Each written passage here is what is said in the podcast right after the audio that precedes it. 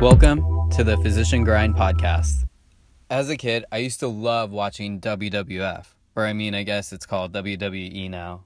But my favorite wrestler was by far Hulk Hogan and the Ultimate Warrior. Inevitably, during their fight, Hulk Hogan would be getting his ass whooped when suddenly he would start shaking and become invincible.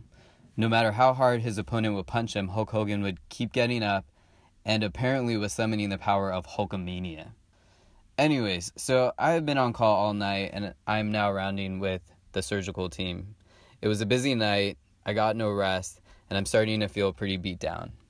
We start talking about one of my patients that got admitted overnight. The attending looks over the information in the chart as he hears about the case and makes the decision that the patient needs to get a chest tube. He looks over at me and tells me to prep the patient and to get ready to throw a chest tube in. At that moment, the cobwebs clear from my head. Suddenly, I'm wide awake and I'm feeling the beneficial effects of an uncontrolled epinephrine surge. I had been called in off the bench to perform my first chest tube ever, and I am stoked. I'm suddenly invincible. I prep the patient, and with everyone watching me flawlessly throw the chest tube in. I am on a high, and I guess this is what Hulk Hogan probably felt like every time he would summon the powers of Hulkamania. I guess the only difference is, you know, Hulk Hogan usually had thousands of people cheering him on when he would go into this trance like state. On the other hand, for me, it was a bunch of quiet surgeons who were staring at everything I was doing.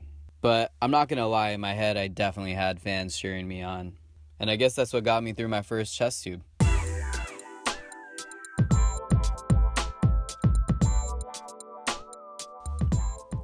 And this wraps up another episode of the Physician Grind podcast. If you like what you heard, please give us a rating and review.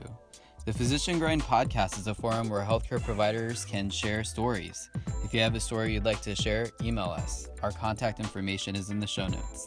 Thanks for listening.